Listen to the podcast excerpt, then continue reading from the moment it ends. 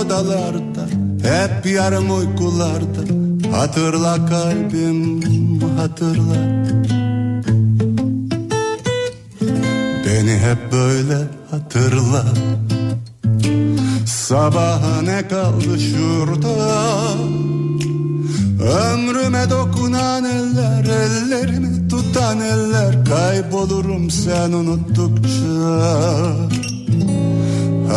Hatırla kalbim Bize bir şarkı söylerdi Yağmur abla. Hatırla kalbim Kilitli sır küpü evler. Kim bilir ne incindiler Müzeyyenin sesi nasıl güzel. Hatırla kalbim Hatırla kalbim uykumuzda yaşayan şeyler. Hatırla kalbim. Bir daha olmayacak şeyler Yeniden olacak şeyler. İlk olmuş şeyler Denizler mahirler. Hatırla kalbim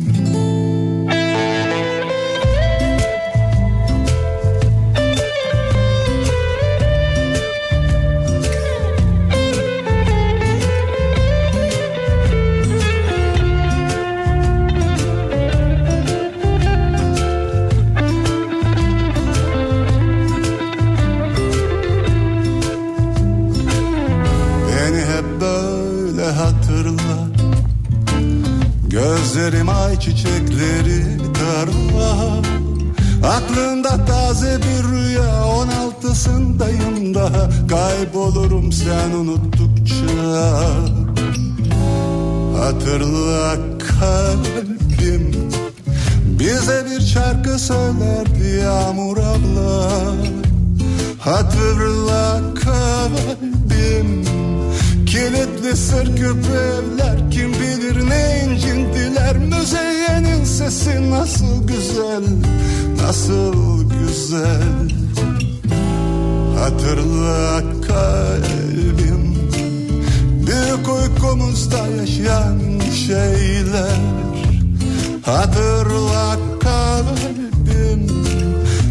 daha olmayacak şeyler Yeniden olacak şeyler. İlk olmuş şeyler Denizler mahirler. Hatırla kalbim. Hatırla kalbim. Hatırla kalbim Türkiye'nin en kafa radyosundan, kafa radyodan hepinize günaydın. Yeni günün sabahındayız. Günlerden çarşamba. Tarih 25 Mart 2020. Soğuk, fırtınalı ve yağmurlu bir İstanbul sabahındayız. Bahara inat yapıyor hava resmen. Aslında bahar geldi. Türkiye'nin birçok yerinde baharın geldiği de net bir şekilde hissediliyor. Yani en azından pencereden bakarak. Hani malum evdeyiz çıkamıyoruz. Ama buralarda hala soğuk ve yağışlı havalar hakim. Günaydın. Bir kadeh rakım var Birkaç sigaram Alem demek gerek Ben böyle mutluyum Gel sen de dostum Bir tek içelim. Bugün de böyle geçsin Yarın Allah kerim. Bir kadeh rakım var Birkaç sigaram. Alem demek gerek Ben böyle mutluyum. Gel sen de dostum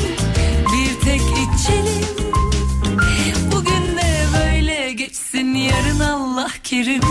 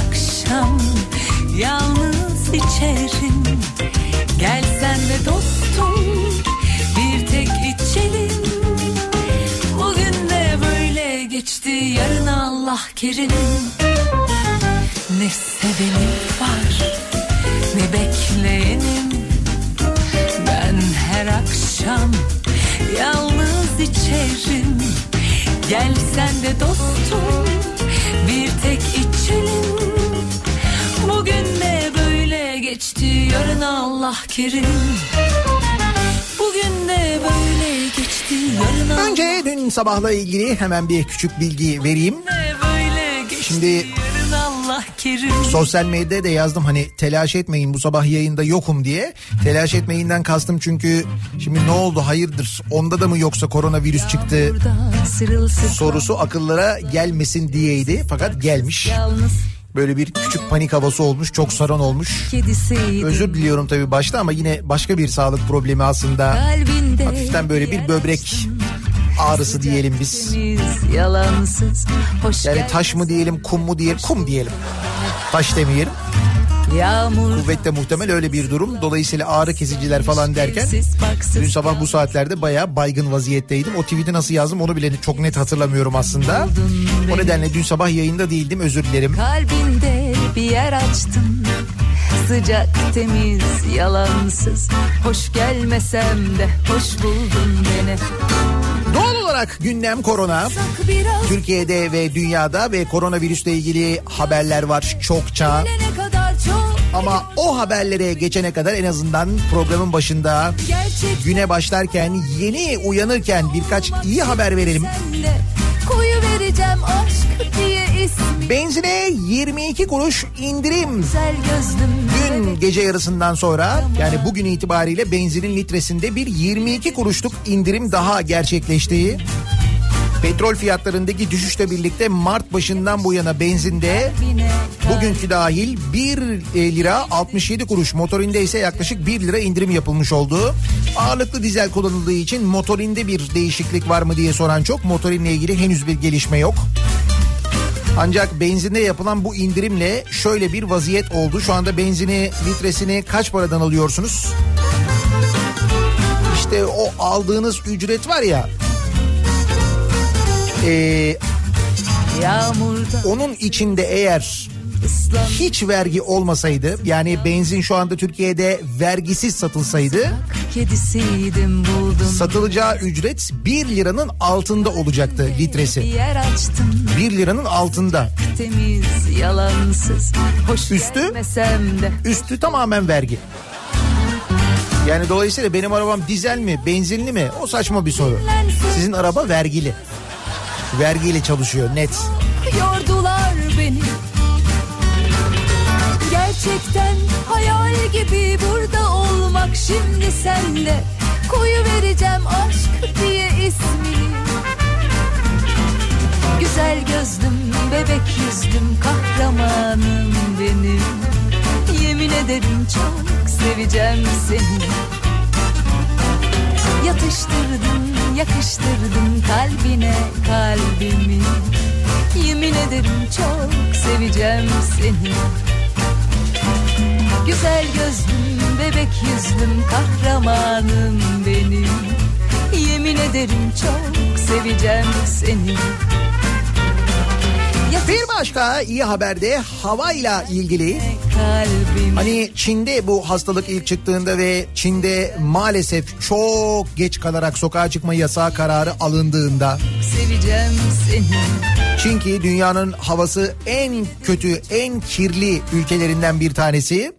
Çok seveceğim Orada bile hava kirliliği azalmıştı. Onu öğrenmiştik. İşte aynısı şu anda Türkiye'de oluyor. Türkiye'de hava kirliliğinde belirgin bir azalma var. İstanbul'da hava kirliliği yüzde otuz azalmış mesela. İstanbul Teknik Üniversitesi'nden Profesör Doktor Hüseyin Toros Ocak ayında partikül madde değerlerinin 50 mikrogram olarak ölçüldüğünü şu anda ise %30 azalarak 30 mikrograma düştüğünü söylemiş. Kaybetmek varsa ne çıkar Salgın sebebiyle insanların evlerine kapanması, toplu taşıma ve özel araç kullanımının azalması, birçok iş yerinin kapalı olması, fabrikaların üretim hızının düşmesiyle fosil yakıt kullanımının da düşmesi buna bağlı olarak da hava kalitesinin artması durumu söz konusu. Ki bu İstanbul'da böyle, Türkiye geneline baktığımızda da öyle. Çevre Bakanlığı'nın hava kirliliğini düzenli olarak böyle gösteren bir haritası var. O haritada bu mevsimde, kış mevsiminde genelde birçok yer böyle riskli görünür. Şu anda bayağı her yer yeşil gibi görünüyor. Netice itibariyle hoca demiş ki artık daha temiz bir hava soluyoruz. Hava kirliliğinin en az olduğu ilçeler. Sen al götür ama Gazi Osman Paşa, Başakşehir, Esenyurt, Kartal. En fazla olduğu ilçeler. Yani şu durumda bile Gazi Osman Paşa'da, Başakşehir'de, Esenyurt'ta ve Kartal'da hava kirliliği en fazla İstanbul'da. En temiz havaya sahip ilçelerse Sarıyer, Şile ve Beykoz olarak görülüyor. İşte bu musibetin bir iyi yanı var mı? Bir iyi yanı var. Aslında başka da var. Mesela evlerde uzun zamandan beri yapılmayan tadilatlar yapılmaya başlandı, yapılıyor, yapılacak. Elbet sıra ona gelecek. Mutfak dolaplarına girişenler, kıyı, köşe, bucak temizlik yapanlar, hatta mesela temizlikte ikinci turu yapanlar. Var değil mi aranızda? Muhakkak vardır. Öyle günler var ki baştan sonu gelmiş Böyle istenmiş Bunlar tabii evden çıkmama şansına sahip olanlar, evlerinden çıkmayanlar, çıkmaya bilenler. kimse ayırmasın Bir de evlerinden e, çıkmak zorunda olanlar, çalışmak zorunda olanlar, işe gitmek zorunda olanlar var.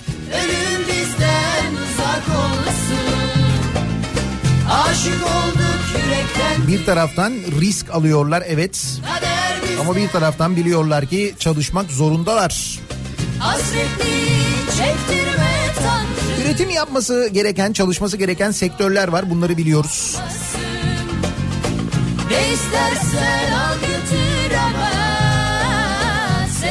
Sağlıkla ilgili çalışmak zorunda olanlar var. Ee, sağlık çalışanları var ki en fedakar olanlar şu anda onlar. Güvenlik görevlileri, güvenlik güçleri var. Onlar çalışmaya devam ediyorlar. Market çalışanları var ki onların çalışmasına bir sınırlama getirildiği sabah 9 ile akşam 21 arasında marketler artık çalışabiliyor. İçişleri Bakanlığı'nın genelgesiyle onu biliyoruz.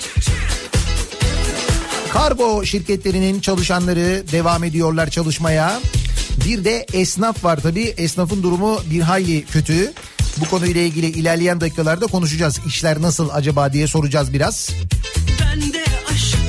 Kötü olduğu çok net bir şekilde anlaşılıyor gerçi ama vay be. Çok değil bundan bir ay önce iki ay önce neler konuşuyorduk.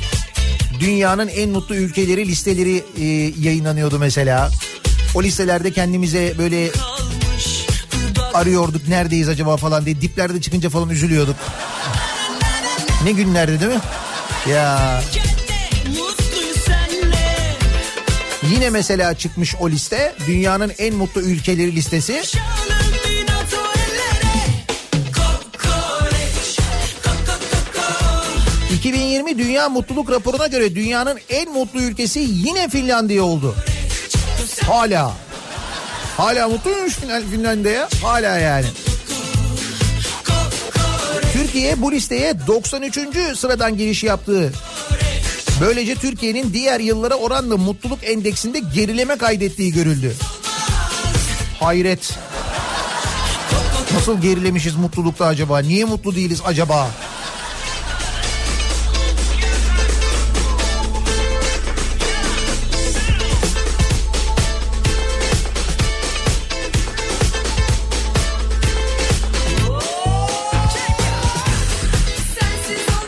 Aslında niye mutlu olmadığımızı, niye o listede hep böyle gerilerde olduğumuzu bugünlerde daha iyi anlıyoruz biliyor musunuz? Şimdi bu kadar e, işte önlem, bu kadar uyarı, bu kadar tedbir anlatıyorlar. Diyorlar ki öleceksiniz yapmayın diyorlar. Çıkmayın etmeyin. Şimdi çıkmak zorunda olanlar az önce saydıklarım bir tarafa. Ama işte mesela geçen hafta gördüklerimiz hafta sonu gördüklerimiz yaşadıklarımız. Piknikçiler, oltacılar. Bana bir şey olmazcılar. Nerede virüs? Hani virüs? Nerede? Sokakta var mı virüs? Ben göremiyorum. Cular mesela.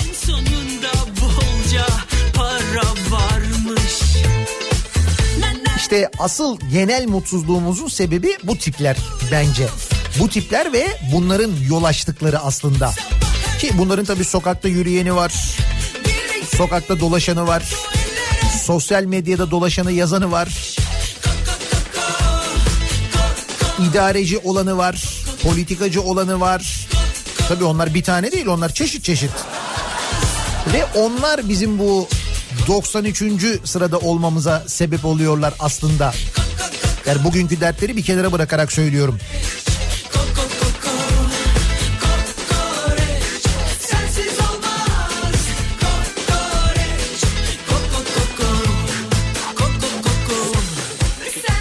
Ya kokoreç konuşuyorduk. Ne haber?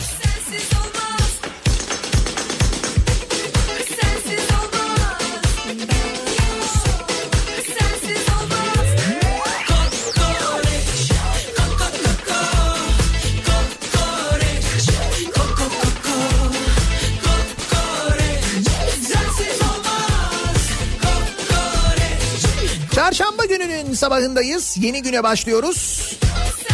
İstanbul genelinde sokağa çıkmama durumuna riayet ediliyor gibi görülüyor. Geneli için en azından böyle söyleyebiliriz. Çünkü yüzde 18 civarında bir trafik yoğunluğu var. Nasıl son durum hemen şöyle bir bakalım. E, trafik durumuna, e, trafiğin son durumuna hemen şöyle bir göz atıyoruz. Bakıyoruz acaba detaylar nasıl? Kafa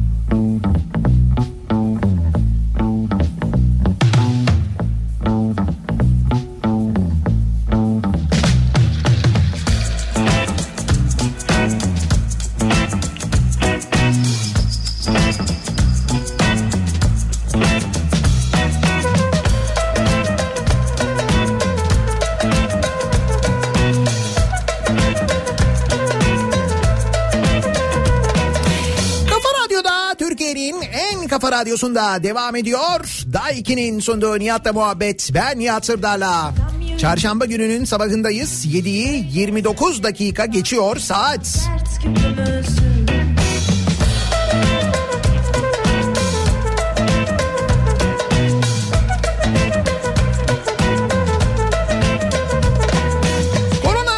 Haberleri hem Türkiye'nin hem dünyanın gündemini işgal etmeye devam ediyor doğal olarak. Ama o sırada yaşanan kimi gelişmeler var. Onlardan da haberdar olmak gerekiyor. Bir kere az önce bahsettiğim Türkiye'nin o mutluluk endeksinde 93. sırada olmasına dünyada sebep olan tiplerin yaptıkları Kapalı uyarısı yapan görevliye bıçaklı saldırı. Manisa'da koronavirüs sebebiyle kapalı olan kafeteryaya giden iki kişi kendilerini uyaran görevliyi bıçakladı. Buyurun. İşte deli çok. Hayır deli de değil bunlar yani. Normalde baktığında aklı başında insanlar gibi görünüyorlar ama. E bir tanesi geçen gün yine bir hastanede olay çıkarıp bir hastanedeki güvenlik görevlisini İstanbul'da bıçaklamadı mı? Onu yapan da vardı hatırlayınız. Ya da mesela şimdi bu aralar yaşlılarla uğraşanlar, yaşlılarla dalga geçenler, bunları videolara çekenler, sonra sosyal medyada WhatsApp gruplarında yayınlayanlar var mesela. Aynı tipler aslında değişen bir şey yok. içinde bir Ki bu e, yayınlayanları da bu arada polis yakalamış, gözaltına almış, haklarında işlem yapmış tabii o da var. Ama işte diyorum ya bunların e, böyle sokakta gezeni var. işsiz güçsüz olanı var. Çalışanı var, iş sahibi olanı var. Yönetici olanı var. Var tabii canım. Rektör olanı var mesela yok mu? Var.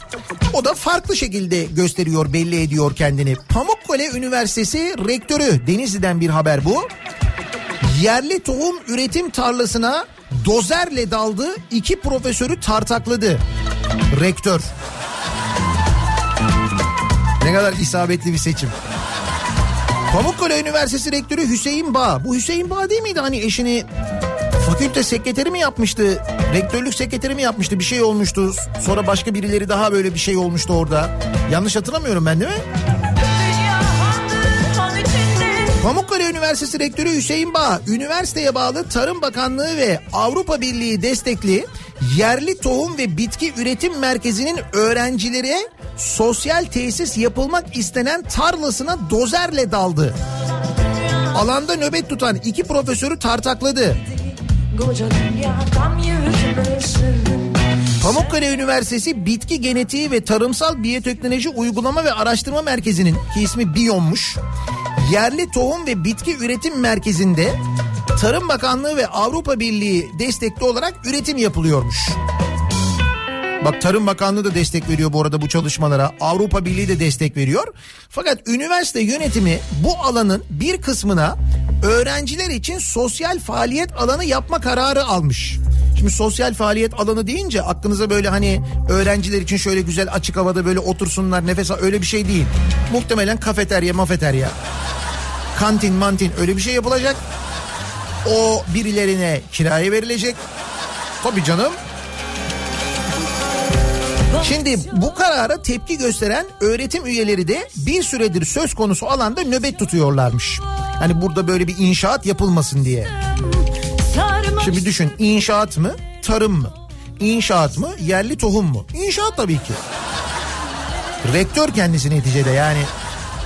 öptüm sevdim Sözcüden Selami Aydın'ın haberine göre Biyom'da görevli Profesör Doktor Ali Ramazan Alan ve Profesör Doktor Fevziye Çelebi Toprak üniversitenin kararına tepki göstererek söz konusu alanda bir süredir nöbet tutuyorlarmış. Üniversiteye ait iş makineleri sabah saatlerinde alana gelerek çalışma yapmak istemiş.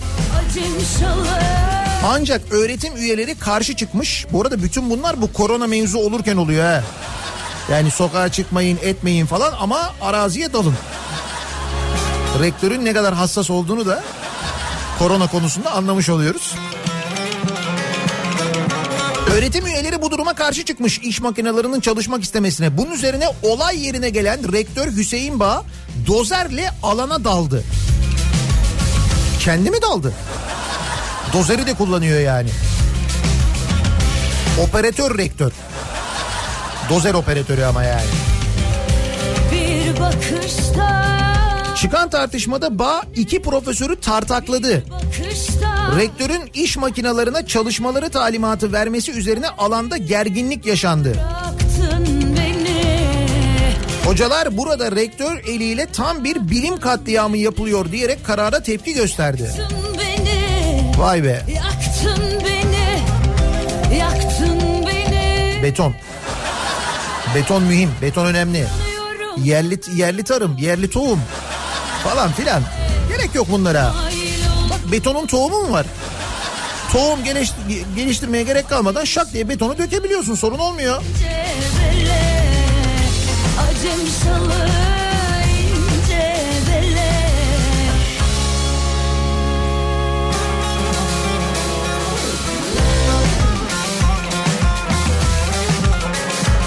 Bak Denizli deyince yine aklıma horoz geldi. Horoz duruyor değil mi? Sizin 100 milyon liralık horoz o duruyor mu?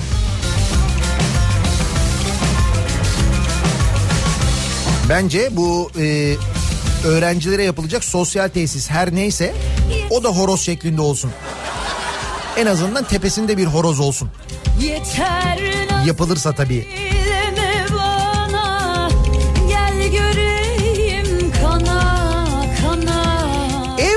Karantinasından kaçtığı komşularının ihbarıyla yakalandı. Yurt dışından geldiği için 14 gün evde kendini karantinaya alması gereken bir kişi komşularının ihbarı üzerine otomobilinde yakalandı. Buyurun. Yanıyorum yanıyorum Bayağı ihbarcı olduk ha. Ha çünkü insanlar o kadar vurdum duymaz o kadar rahatlar ki. güle Kocaeli'nin Başiskele ilçesinde yurt dışından geldiği için koronavirüs tedbirleri kapsamında 14 gün evinde karantinada kalması gereken bir kişi dışarı çıktığını gören komşularının haber vermesi üzerine polis tarafından yakalanarak ambulansla hastaneye kaldırıldı. Ya diyorlar ki bir kişi 10 kişiye 15 kişiye bulaştırabilir yapmayın etmeyin diyorlar. Böyle sıradan bir vatandaş bunun da yapması yanlış tabii de. Ee, bir hafta önce miydi bir haber vardı belki daha önce tam hatırlamıyorum ama e, bir, e, bir milli takım e, sporcuları gelmişlerdi ve e, karantinaya girmemişlerdi. Hatta bununla ilgili de eleştiri olunca e, Boks Federasyonu Başkanı'ydı yanlış hatırlamıyorsam. Dur bakayım o haberi de bulayım da.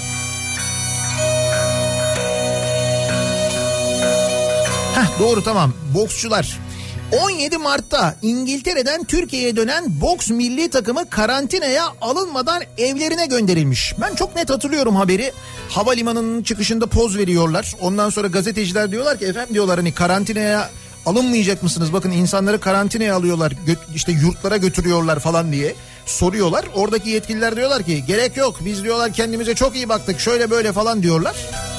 Peki ne oldu? Antrenör Seyfullah Dumlupınar'a Bayburt'ta sporcu Serhat Güler'e İstanbul'da yapılan koronavirüs testleri pozitif çıktı. 4 sporcuda da belirti olduğu öğrenildi. Al buyurun. Boks milli takımı hem de bu. Bak mevzuya nasıl hassasiyet gösterildiğini varın buradan anlayın. Boks milli takımı İngiltere'den geliyor. O sırada İngiltere'de hastalık var, yayılıyor, konuşuluyor. Hatta İngiltere şey diyor biz diyor e, önlem, önlem almayacağız yayılma politikası izleyeceğiz diyor. O dönemdi bu. 17 Mart tarihi o zaman öyleydi İngiltere'de. Henüz bu sokağa çıkma yasağı kararı falan alınmamıştı.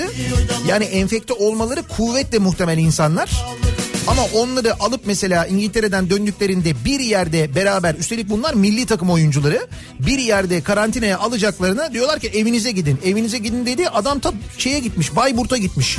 Bayburt'a gidene kadar kim bilir kaç insanla temas etti düşünün. Boks milli takımını karantinaya almamışız ya. Yayladan ki yürüdüm hava güneşliydi. Arkana bak Ya spordaki mevzu zaten gerçekten akıl almaz mevzu. İşte bak Fatih Terim'in durumuna görüyor musun? Şu Beşiktaş Galatasaray maçı oynanmadan önce Galatasaray Beşiktaş maçı özür dilerim oynanmadan önce ben radyodan söyledim sosyal medyadan yazdım. Dedim ki niye maç oynatıyorsunuz? Şu maçları erteleyin. O zaman Futbol Federasyonu şey diye açıklama yapıyordu. Bütün önlemleri aldık seyircili oynanacak. Ne önlemi aldılarsa bak dünya bulamamış NBA bulamamış, FIFA bulamamış, FIBA bulamamış, UEFA bulamamış. Maçlar erteleniyor, maçlar seyircisiz oynanıyor. O zaman bazıları birçoğu iptal oluyor. Bizim Futbol Federasyonu diyor ki seyircili oynanacak önlemleri aldık. Ben de onu sordum dedim ki yani hiç kimse bilmiyor siz biliyorsunuz bravo dedim. Ben bunu dedim ya ben bunu dedim diye bazı Galatasaraylı taraftarlar hepsi değil tabii. Ya bana ne küfürler ne küfürler vay efendim şampiyonluğumuz engellenemez bilmem ne ya ne alakası var? Bir insanın hayatı kim olduğunun hiç önemi yok. Bütün maçlardan, bütün kupalardan, bütün şampiyonluklardan önemli. Nitekim Futbol Federasyonu bu açıklamayı yaptıktan sonra hemen ertesi günü maçlar seyircisiz oynanacak kararı alındı. Daha yukarıdan. Buna Futbol Federasyonu tabii efendim dedi. Seyircisiz oynandı ama ne fark etti? Seyircisiz oynandığında da orada o statta bine yakın insan vardı. Nitekim maçın başında sonunda Fatih Terim isyan etti. Bazı futbolcular isyan etti. Hatta Trabzonspor'dan da bir futbolcu isyan etti diye adamın sözleşmesini iptal edip memleketine geri gönderdiler hatırlayınız. Ee, bütün bunlar yaşandı. Fatih Terim maçın başında sonunda isyan etti. Biz insan değil miyiz diye. Ve bakın günün sonunda ne oldu? Fatih Terim'de virüs çıktı. Şimdi diyorlar ki maçta olduğu nereden belli? Lan maçta olmasa ne olur? Sen adamı izole olmaktan alıkoydun işte. O da senin benim gibi evinde oturabilirdi. Kimseyle görüşmeyebilirdi. Gösteri birazdan baş kendini izole edebilirdi. Antrenmana gitmezdi, tesise gitmezdi. Ama sen buna müsaade etmedin ki. Deplasmana gönderdin, yolculuk yaptırdın, stada gönderdin, tesise göndermek durumunda bıraktın. Şimdi ben bunu söyledim diye hala bana kızan e, Galatasaraylı taraftarlar var. Onu hiç anlamıyorum zaten o kısmını. Ya daha ne olsun? Fatih Terim hastalanmış. E, Abdurrahim Albayrak aynı şekilde. Büyük geçmiş olsun ikisine de umuyorum en kısa zamanda sağlıklarına kavuşurlar. Şimdi konuşuluyor mesela e, yine birçok futbolcuda ve birçok yöneticide olduğuna dair. Kim verecek bunun hesabını ya da birisi bunun hesabını verecek mi zannediyorsunuz? Bak boks milli takımını anlattım size az önce.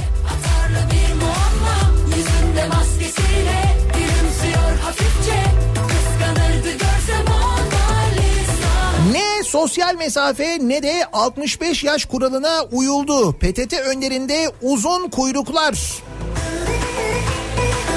Dün İstanbul'da e, banka ve PTT şubelerinde kuyruklarda yine bekleyen insanlar, yaşlı insanlar ki bu banka önlerinde bekleyen polis yaş kontrolü yapmış. 59 yaşında olduğunu söyleyen biri 82 yaşında çıkmış mesela.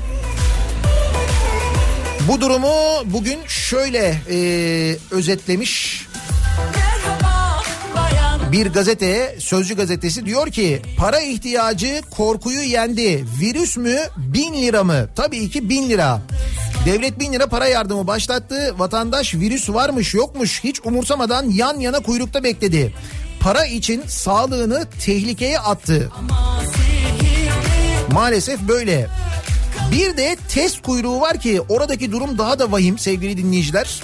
Hasta olduklarından şüphelenen ve test yaptırmak için hastaneye gidenler var. Ve hastaneye gidenler mesela İstanbul'da Bakırköy'deki Doktor Sadi Konuk Hastanesi'ne gidenler kuyrukta bekliyorlar. Saatlerce bekleyenler var test yaptırmak için ve o kuyrukta beklenirken hiç kimse o e, bir metre kuralına uymamış biliyor musunuz? Üstelik e, hasta olduğunu düşünen insanlar yani daha da riskli olan insanlar işlerinde hasta olmayan biri vardıysa bile kuvvetle muhtemel dün bulaştırdı. Ya da ona bulaştı. İşte bu kuyrukta e, test kuyruğunda beklenirken bile e, maalesef o bir metre kuralına uyulmamış. Onun görüntüleri de var bugün.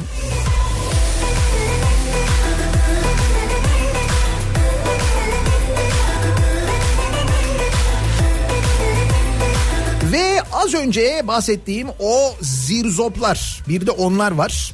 Ee, işte mesela İstanbul'da yaşlı adamı zorla durdurup başına kolonya döken kişi gözaltına alındığı haberi var. Yolda yürüyen yaşlı bir vatandaşın yüzüne zorla maske takıp başına kolonya dökerek dalga geçen ve o anları kayda alıp sosyal medyada paylaşan kişi hakkında soruşturma başlatıldı. Hakkında gözaltı kararı çıkarılan OK yakalandı. Yani yaşlılar sokağa çıkmasın derken yaşlılar sokağa çıkacaklar hastalığı yayacaklar diye değil. Yaşlılar risk grubumundalar sokağa çıkarlarsa ilk onlar etkilenirler çıkmasınlar diyorduk biz. Adamlar konuyu bile tam olarak bilmiyorlar biliyor musun? Yani onların hayatını korumak için sokağa çıkmasınlar diyoruz. Bunlar zannediyorlar ki onlar çıkınca hastalık yayılacak sadece. Muhabbet Ama işte bu önlemlerin alınmasında ne kadar geç kalındığını, ne kadar ağır işlendiğini maalesef bu işlerin görüyoruz. Kimi kararlar çok erken alınırken e, neyse ki mesela okulların tatil olması kararı bazı kararlarda epey geç adım atılıyor. Ee, mesela e, Umre'den dönenler ve Umre'den dönenlerin e, karantinaya alınması ile ilgili karar. Umre'den 21 bin kişi dönmüş. Bunlardan kaçı karantinaya alınmış o da belli olmuş. Kafamdaki Yaklaşık 6 bini Diyanet'in organizasyonuyla olmak üzere Umre'ye gittikten sonra Türkiye'ye dönen 21 bine yakın Türk vatandaşından 6448'inin yurtlarda karantinada olduğu ortaya çıkmış. 21 bin kişiden 6448 kişi karantinada. Kalanları kalanları memleketlerine gittiler. Onlara ziyarete gelenler oldu. Onlar ziyaretlere gittiler. Dışarıda gezdiler, dolaştılar. Şimdi Türkiye geneline nasıl yayıldı zannediyorsunuz bu hastalık? İşte böyle böyle böyle böyle yayıldı maalesef. Hayat inan kısa Yaşa doya doya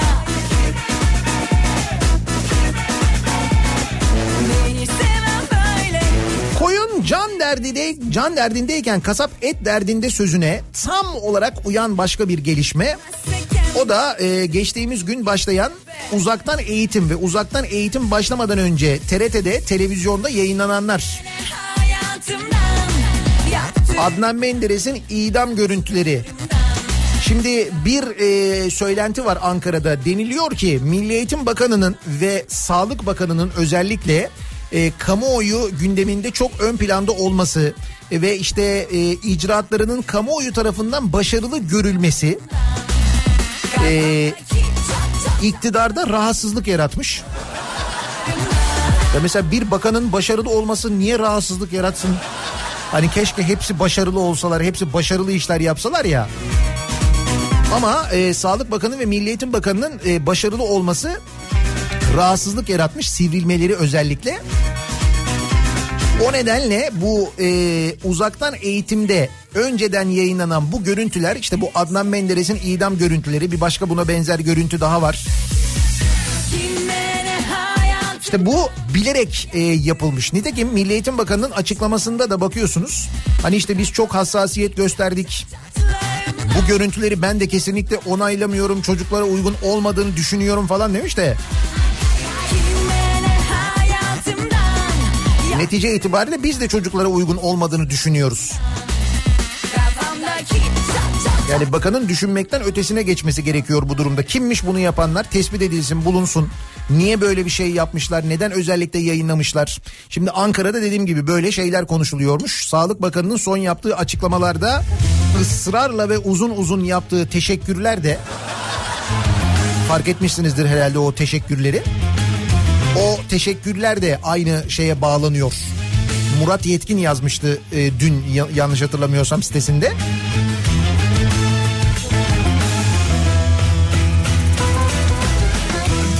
Geldim anladım ki bu alem budur Yazamadım sevdiğime beş altı satır Ekonomiyle ilgili alınan kimi tedbirler var ama o tedbirlere geçmeden önce şunu hatırlamak lazım. Hem üzüldüm hem de üzüldüm Köprü, otoyol ve havalimanı garantileri var biliyorsunuz. Garanti ücretleri var. Şimdi o garanti ücretleri katlanarak artacak çünkü arabalar yolda değil çalışmıyorlar. İnsanlar yolcu değil uçmuyorlar gitmiyorlar bir yerlere. Haliyle ne olacak şimdi yüzde yetmiş oranında azalmış vaziyette araç trafiği. Dolayısıyla o ödeyeceğimiz garanti ücretler daha da katlanacak. Yani yüzde yetmiş artacak manasına geliyor bu. İşte artmalı mı? Hayır artmamalı. Yapılmasın ödeme. Bu şirketlere mesela mücbir sebep değil mi abi? Mücbir sebep işte. Mücbir sebep var de- densin. Muhakkak o sözleşmede öyle bir mücbir sebep maddesi vardır herhalde değil mi? Bu ödemeler ötelensin. O ödenecek olan paralar garanti ücretleri ekonomi için kullanılsın. yolda Bak Almanya'dan bir dinleyicimiz yazmış diyor ki Almanya'da diyor, şu anda her yer bomboş. Tüm işletme sahiplerine sorgusuz sualsiz 9 bin euro verilecekmiş mesela. Tüm işletme sahiplerine.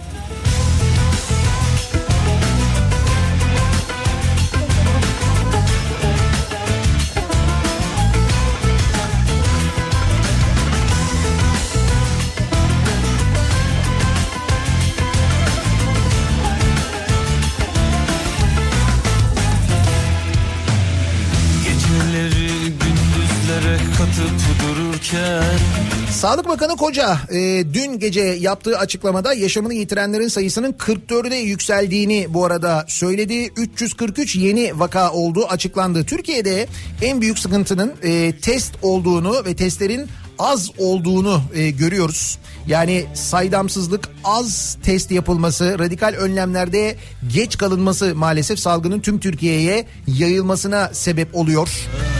Gezici araştırma şirketinin anketi Türkiye'de her 10 kişiden 4'ünün salgına karşı herhangi bir önlem almadığını ortaya çıkarmış.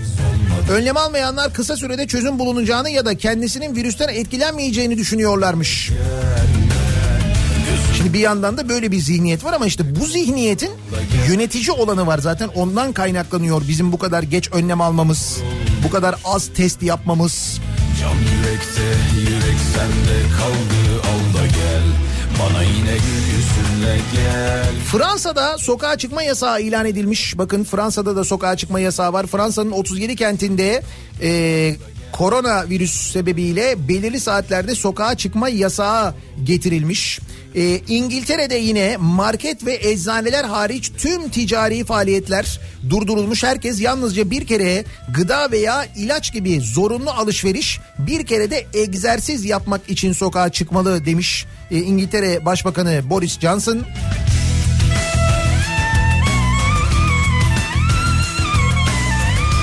E, sokağa çıkma yasağı konusunda en azından kısmi sokağa çıkma yasağı konusunda hala çok nasıl diyelim isteksiz davranıyoruz. Fakat görüyoruz ki çoğunluk bu karara e, uyarken yani sokağa çıkmayın evde kalın tavsiyelerine uyarken e, keyfi için bakın zorunlu olduğu için değil keyfi için sokağa çıkanlar hala var maalesef var görüyoruz ve onlar aslında daha ziyade hastalığın yayılmasına sebep oluyorlar. O sebeple belki biraz daha radikal önlemlerin alınması gerekiyor.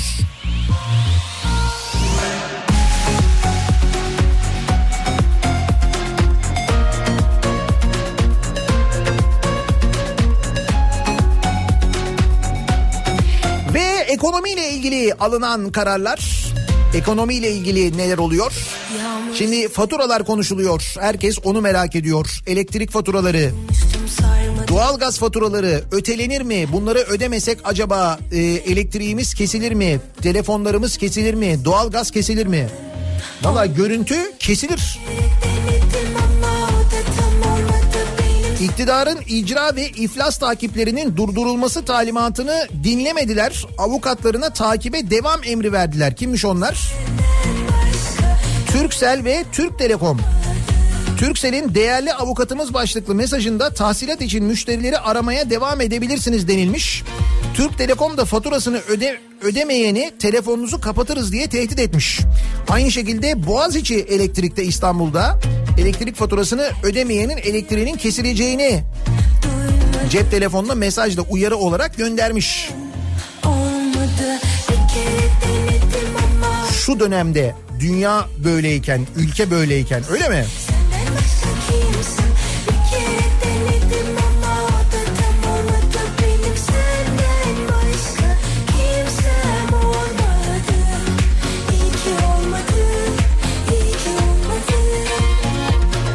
Gıda fiyatları uçuşa geçtiği haberi var. Gıda fiyatlarında neredeyse günlük yükselmeler oluyor. Geçen haftalarda 2 liraya kadar düşen patates ve soğan gibi ürünler 6 liraya çıkmış. Temel gıdada KDV kaldırılsın çağrısı yapılmış. Bununla ilgili henüz bir gelişme yok ama. Uyanmadı Korona günlerinde peki esnaflık nasıl? İşler nasıl acaba? Ee, Diken.com.tr'den Seçil Türesay çarşıyı pazarı gezmiş dolaşmış. Oradan izlenimlerini yazmış da İstanbul'dan izlenimler gerçekten çok acayip. 5000 ekmek satan fırın 1300 ekmek satıyormuş artık. 90 kilo döner takan büfe 5 kiloyu bile bitiremiyor. Taksiciler bittik demişler. Bunlar Beşiktaş'tan izlenimler, İstanbul'un göbeğinden izlenimler bu arada.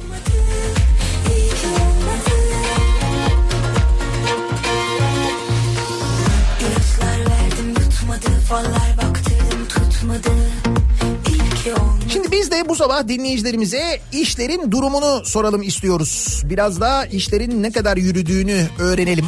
Olmadı Bugünlerde nasıl işlerinizin durumu acaba? Ekmekle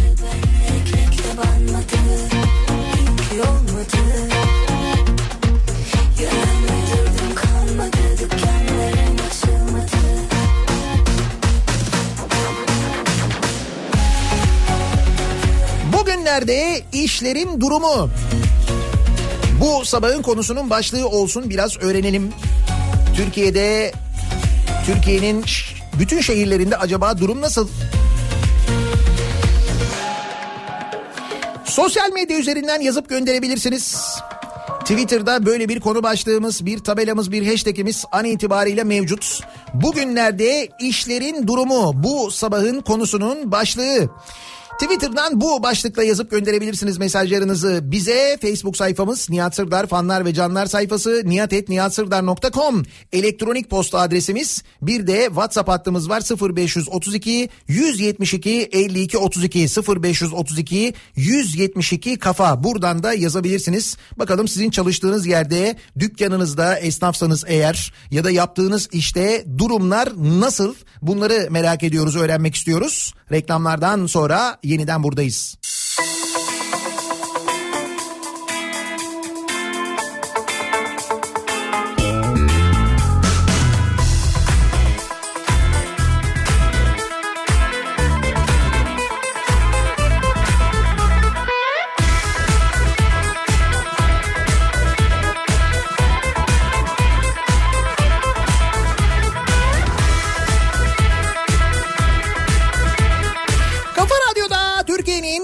Kafa radyosunda devam ediyor. Daiki'nin sunduğu Nihat'la muhabbet. Ben Nihat Sırdar'la. Çarşamba gününün sabahındayız. 8'e 2 dakika var saat. Kalbimiz kurudu yoktan ölüyoruz yavaştan İşlerin durumu nasıl acaba diye soruyoruz. Bugünlerde işlerin durumu. Bu sabahın konusunun başlığı. İşte bizdeki işlerin durumunu az önceki reklamlardan anladınız herhalde. Ne kadar kısa olduğunu duyunca.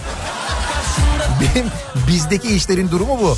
Şöyle enteresan bir şey var. Bu nasıl bir mantık ben hala tam çözebilmiş değilim ama bizim mesela dinlenme oranımız e, neredeyse katlanarak artarken özellikle internet üzerinden dinlemelerde rakamlar inanılmaz yükselirken insanlar çünkü evlerinden bilgisayar başında çalışıyorlar. Bilgisayar başında çalışırken insan tabii ki Müge Anlı izlemiyor. Ne, yapıyor? Radyo açıyor bir yandan, bir yandan radyo dinliyor, bir yandan çalışıyor. Hal böyleyken reklam verenler televizyon da televizyon, televizyon da televizyon diyorlar. Radyoları tamamen yapmış durumdalar. Bu radyo sektörü için, geneli için hiç iyi bir şey değil. Doğal olarak bizim için de iyi değil. Dolayısıyla birazdan bahsedeceğimiz esnaf dinleyicilerimizin durumuyla bizim durumumuz arasında aslında çok fazla fark yok. Değilsene zaman ateşi yakıyorum. Dans edip yörüngende dönüp duruyor Aynı durumdayız yani. Ondan kafanı kaldırsan görürsün belki. Bak karşında duruyor aradığın kişi. Bugün değilsene zaman ateşi yakıyorum. Dans edip yörüngende dönüp duruyorum.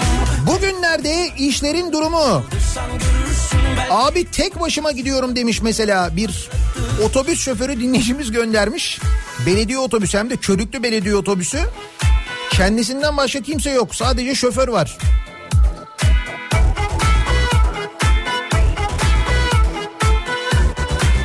Bugünlerde işlerin durumu iyi olmalı ki eşimin iş yeri hala devam ediyor. Bir limanda çalışıyor. Her gün yurt dışından gemi geliyor. Üstleri evden çalışırken eşim orada çalıştırılıyor. Hiçbir şey yokmuş gibi işe gidiyorum mecburen. İşte hep söylüyorum ya bazı sektörler var. Onlar çalışmak durumunda Türkiye bu kadar ithalata bağımlı bir ülke olunca dolayısıyla gemiyle, tırla, onla bunla ithalat yapılmaya devam ediyor. E o gelen ürünleri birileri getiriyor, birileri karşılıyor değil mi? Onları birileri sevk ediyor, birileri market raflarına diziyor. kafanı kaldırsan görürsün belki Bak karşında duruyor aradığın kişi Bugünlerde işlerin durumu cuma itibariyle süresi belli olmayan ücretsiz izne çıkarılıyorum. Ödemelere derdimi anlatabilirsem karantina bana da keyifli gelebilir demiş mesela bir dinleyicimiz. Ücretsiz izin durumu var. Öncesinden belliydi Bugünlerde işlerin durumu muhasebeci olarak çok işimiz var. Yollardayız. Trafik de bayağı var. E5'te 5 yol Topkapı yönü burası. Evet. Orada bir kaza vardı erken saatte. Kaza sebebiyle muhtemelen o 5 yol Topkapı yönünde o trafiği yaşıyorsunuz. Normalde bu kadar yoğun olmaz. Yani normalde derken bu aralar bu kadar yoğun olmaması lazım ama kaza sebebiyle öyle. Her şey eskide kaldı bir çift lafınla Alırsın artık bence bunca laftan sonra? Yalanını al da artık sus zaten konuşma. İki kişilikmiş herkes bilir bunun adı. Aşksa Nasıl da diz çöktürdüm iki hecelik adına Alınsın artık bence Bugünlerde işlerin durumu. Havacılık sektöründe çalışıyorum. Küçük ve orta ölçekli şirketlerin batma riski çok yüksek. Ben büyük bir şirketteyim. Bizde bile durum hiç iç açıcı değil. Önümüzdeki 6 ay çok zor geçecek. Hem uçuşlar hem bakımlar olsun. Tüm dünyada havacılık sektörü tıkanmak üzere. Evet maalesef havacılık sektöründe durum gerçekten çok fena.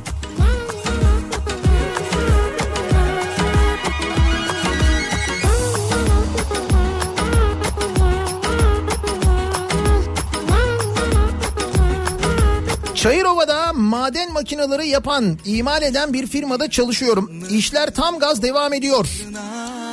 Kendi alabildiğim önlem sadece el yıkamak. Çalışana ne maske veriliyor, ne yemek yerken ne de serviste gidip gelirken önlem yok. Dip dibe oturmaya devam.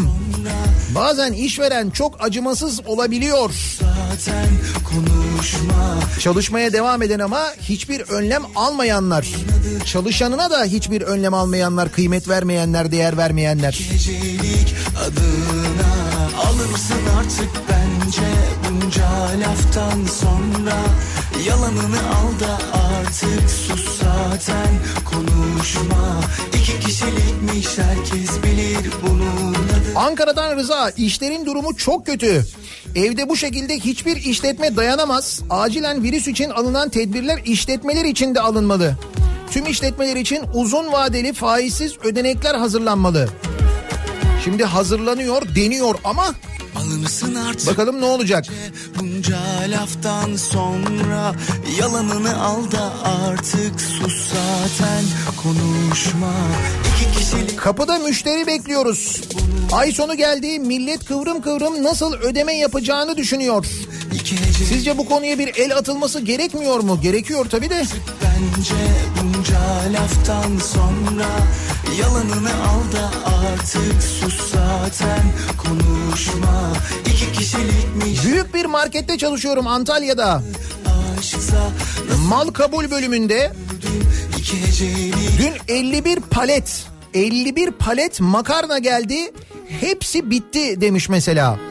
Eşim taksici her gün yakınıyor ay sonunu nasıl getireceğiz diye taksicide taksicilerde işler çok kötü diye yazmış. Antalya'da da durum aynı demek ki.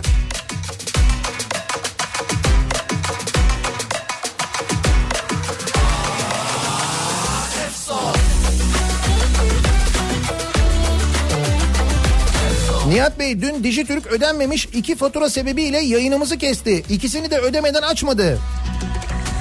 Demek ki bu kesmeler devam ediyor yani. Yazdın oraya çizdin Bulaştık sayende çoktan malaya E kaynadı karaya Yaşıyoruz kaybı Banka çalışanları için Bankalar Birliği'nin verdiği 12-17 çalışma saatleri çoğu banka tarafından kabul edilmeyip çalışma saatleri aynı şekilde devam ediyor. Devlet bankaları uymuyorlar buna bildiğim kadarıyla. Huzurunda Yandık yanıyoruz 7-24 hizmet veriyoruz. Çünkü biz Türkiye'nin en büyük veri merkeziyiz. Şirketin %80'i uzaktan çalışıyor. Ben işe gidip gelirken kendimi şirketin ön safındaki piyade gibi hissediyorum demiş bir dinleyicimiz. Bir de tabii işte gitmek zorunda olanlar var evet. İzmir'den taksi şoförü Durukan. Gerçekten de işler üçte birinden daha az durumda. Boşuna gidip geliyoruz ama patronlar sağ olsunlar 10 kuruş indirim yapayım da şoför de bari biraz kazansın demiyor. Değil mi? Patronlar o plaka sahipleri falan hani yövmiyeyi biraz indirelim işler düştü falan hiç öyle bir şey yok. İşte biz müşteri olarak o patronlardan şikayet ederken bize kızıyordunuz ama.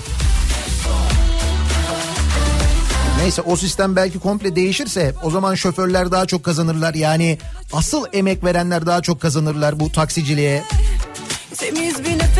İşlerini daha düzgün, işlerini e, daha böyle yeni otomobillerde, araçlarda yapma fırsatı kazanırlar o zaman belki.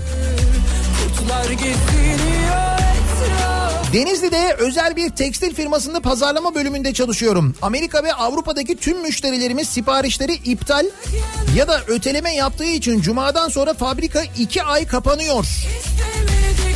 Maaş konusunda devlet desteği almak için uğraşıyorlar ama alınamazsa iki ay maaş alamayacağız sanırım demiş. Denizli'den bir dinleyicimiz.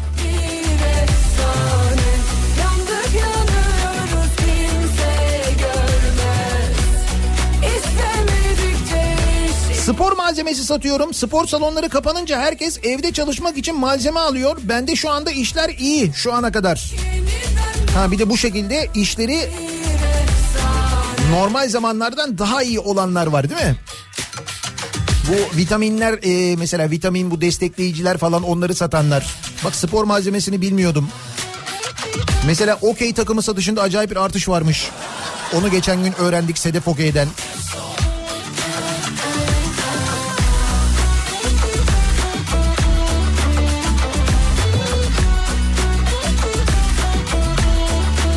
Taksim yönünden gelen bir mavi halk otobüsü hızını alamayarak Aksaray Camii'nin karşısındaki tramvay yoluna girmiş. Ağır hasarlı tramvay seferleri şu anda yapılamıyor bu kısımda diye bir e, bilgi geldi. Tuna yazmış. Yani ben de bunu anlamıyorum. Bu kadar az trafikte bile nasıl şöyle kazalar yapmayı başarabiliyoruz? Nasıl olabiliyor? Yani trafik yok. Gerçekten trafik yok İstanbul'da. Yüzde on sekiz trafik yoğunluğu işte. Yani yüzde on sekiz olunca da trafik boş olunca da böyle kaza yapmayı başarıyoruz. Üstelik bunu yapan bir de halk otobüsü. İnşallah kimseye bir şey olmamıştır. Ama Aksaray'daki tramvay seferlerinin aksamasının da sebebi bu olabilir. Haberiniz olsun. Bu bilgiyi vermiş olalım. Sorma her şey bitti. Bugünlerde işlerin durumu nasıl işlerin durumu? Valla burada süper herkes nüfus müdürlüğünde diyor Yasmin. Kimlik ve pasaport çıkarıyoruz parmak izi alıyoruz çok mutluyuz. Çok acil çok önemli. Hemen çıkarmamız lazım. Bunu çıkarmaya gidenler kim biliyorsunuz değil mi? Şimdi mesela iş yeri e, iş yerine gitmiyorlar evde oturuyorlar. Diyorlar ki ya hazır evde oturuyorken gideyim kimlik çıkarayım ya niye evde oturuyorsun? Çıkmamak için gideyim ne?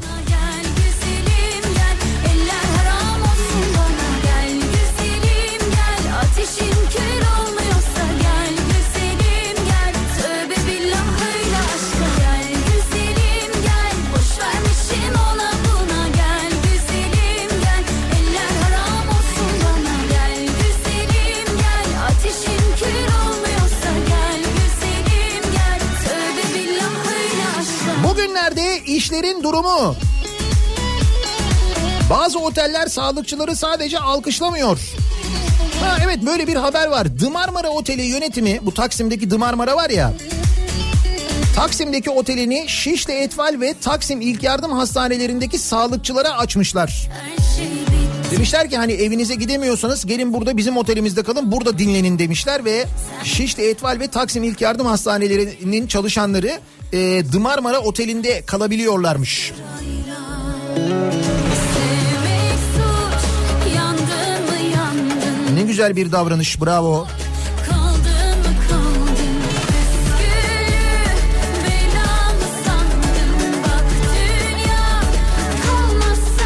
Şimdi biz esnaf odasına kayıtlı değiliz diye Halkbank desteği alamayacağız. Kobiyiz ama destek yok. Hadi bize uygun destek çıktı diyelim. O da sicil durumuna takılır muhtemelen. Alın öğrencilere matematik sorusu.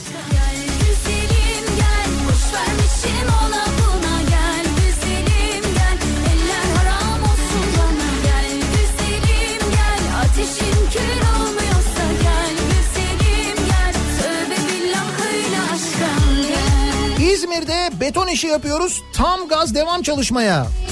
Abi o beton ama. Beton biliyorsun yani kıyamet kopsa. Bizde beton her daim lazım. Her zaman lazım beton. Bak mesela tohum geliştirme yeri kuruyorsun oraya da beton. Fark etmiyor. Park var. Parkı olduğu gibi kaldırıyorsun. Yeşil alanı küçültüyorsun. Betona boğuyorsun mesela. Ne oluyor? Güzelleşiyor. Burada Beykoz'da sahilde yapıyoruz işte. Bir de 7 milyon lira harcıyormuşuz o Beykoz'daki o sahil yolunda yapılan betonlaştırma çalışmasına. Bitince çok güzel olacak diyorlar. Bakalım nasıl olacak göreceğiz. Ama fotoğraflardan anlaşılan daha fazla beton olacak. Onu anlıyoruz. Onu fotoğraflardan görebiliyoruz. Fotoğraflarda öyleyse bakalım sonrası nasıl olacak? Sonuç nasıl olacak? Onu da merak ediyoruz tabii. Bugünlerde işlerin durumu. Esnafım dükkanı açamıyorum ama ay sonu geldi. Kira, elektrik, vergi ödemeleri geldi. Bize kim ne yardımı yapacak? Realitede esnaf kredisi var ama ona ulaşmak çok zor. O da malum kişiler için çıktı muhtemelen diyor Seyfi. Yok canım orada da mı torpil olacak? Olmaz herhalde. Allah biliyor Ayrıl demek kolay Ya sonra çilesi Bu hayat benim mi yoksa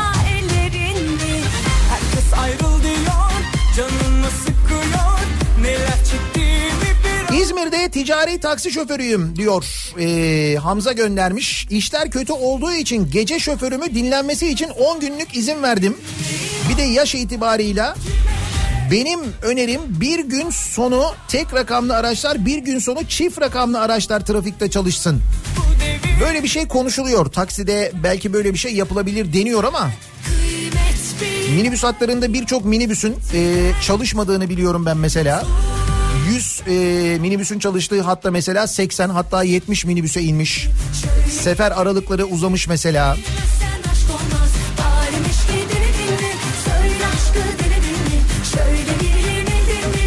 Bugünlerde işlerin durumu otobüs firmasında çalışıyorum. 30 sefer iptal edildi.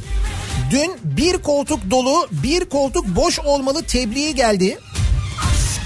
Nasıl kapatırız diye kara kara düşünüyoruz. 400 kişi çalışıyoruz. Yüzü emekli kısa çalışma ödeneğine başvurduk diyor İsmail. Bitiren çok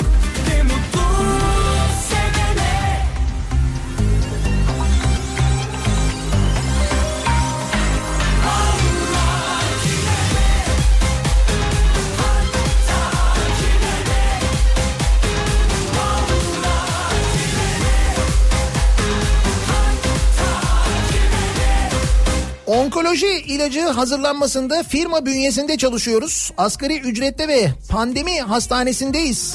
Her gün risk altındayız. Herkes sağlık çalışanına prim ve dönüşümlü izin hakları veriyor ama bizi düşünen kimse yok.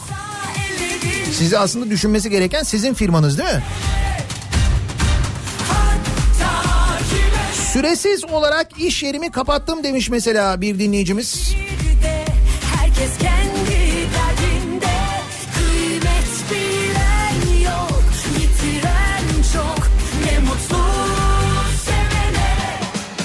Bugünlerde işlerin durumu. Orası neresi? Almanya.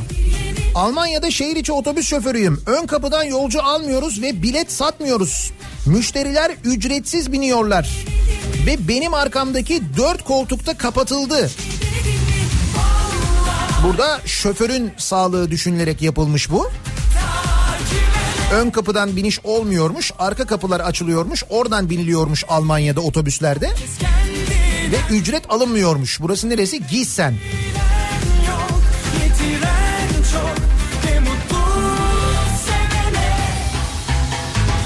Otomobil kiralama firmasında kurumsal satış uzmanıyım. Havalimanında yeni kiralamada günlük 30-40 e, 30-40 adet olan kiralama sayısı en fazla 3 oluyor.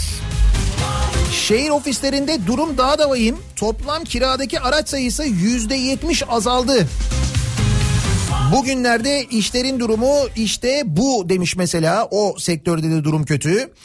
Yedek parça satıyoruz ve müşterilerimiz hep ticari okullar, tatil, yolcu taşıma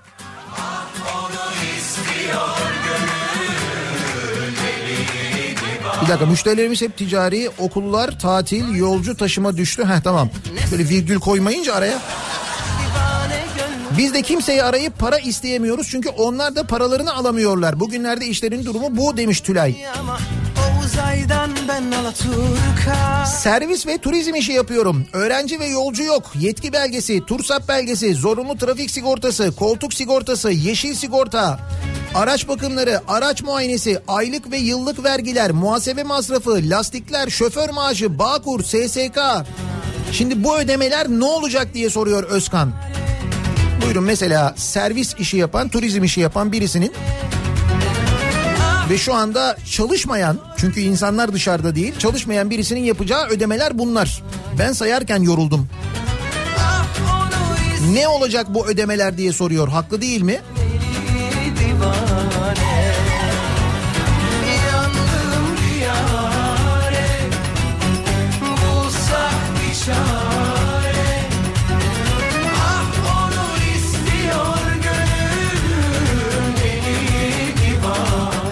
İnşaat sektöründeyiz. Şantiyede non-stop çalışıyoruz. 800 kişi. Demin söyledim beton. Ya beton varsa sorun yok ya. Ya düşünsene ekonomik tedbir paketi açıklandı. İçinde konut kredisi çıktı ya. Konut kredisi daha fazla alabilirsiniz çıktı. Düşün bu şeyle ilgili koronavirüsle ilgili tedbir paketinden konut kredisini yükseltme çıktı. Daha ne diyorum sana beton diyorum işte. Sorsalar hapis kalmış burada Kaçacak ilk çıkan fırsatta Beni kurtar Allah'ım daha çok tutulmadan Gözlerim ışıklarında Bugünlerde işlerin durumu 15 gündür dükkan kapalı. Evden e-ticaret yapıyoruz. Sadece dükkan sahibi aradı. Kapalı olduğumuzu evden çıkmadığımızı söyledik. Ben de evden çıkmıyorum. Ne zaman isterseniz o zaman ödersiniz dedi. Bu zamanlar zor zamanlar diye de ekledi. Bak böyle dükkan sahipleri de var görüyor musun?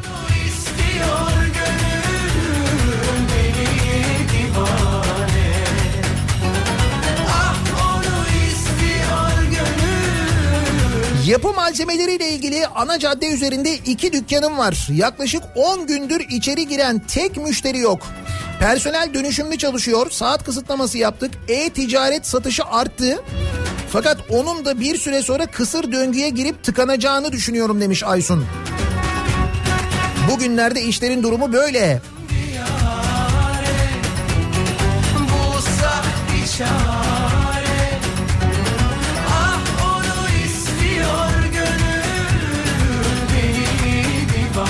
Bazılarının işleri tıkırında. El dezenfektanı konusunda müthiş bir kirlilik var. Üretilen çoğu şey ruhsatsız. Denetim yetersiz. Üstelik hem yüksek fiyat veriyorlar hem de fiyatımız günlüktür. Yarın değişebilir diyorlar. Aman dikkat. Ya gerçekten de biz yani biz de böyle alıyoruz hani radyoya bu el dezenfektanları ama şimdi alıyoruz acaba doğru mu alıyoruz? İçinde gerçekten e, yani eli gerçekten dezenfekte eden maddeler var mı yok mu? Yani artık her şeyden e, şüphelenmeye başladık. Gerçekten her şeyden şüphelenmeye başladık. Kendi kendimize şey yorumları yapıyoruz. Yani bunun kokusu daha keskin herhalde bu daha çok falan. Ne yapsak?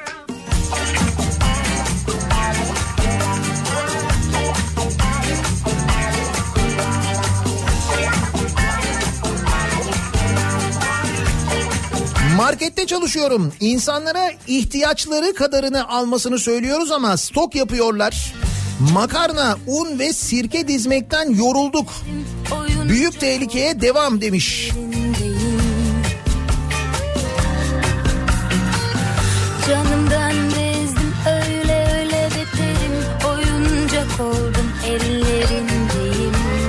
Gülay diyor ki bir e-ticaret sitesinde çalışıyorum. Kozmetik ve dermokozmetik üzerine işler inanılmaz hızlı. Millet evde can sıkıntısından kendini alışverişe vermiş durumda. Biz de bu nedenle durmadan yoğun şekilde çalışmaya devam. E-ticarette bir artış var evet. Yazık bana vay Kime şikayet edeyim Veteriner hekimim diyor Umur. Bugünlerde işlerin durumu arttı. Özellikle köpeklerde yıllardır olan koronavirüs enfeksiyonuna karşı mevcut aşı şimdi revaçta. Özellikle anlatıyorum köpek koronasıyla insan koronası farklı alakası yok diye ama anlatamıyorum. Neyse köpecikler en azından ekstra sağlıklı olacak. İyi bak onlara yaramış görüyor musun? Bu arada köpekten ya da kediden insana geçmiyor. Geçmiyor. Belki de akıllar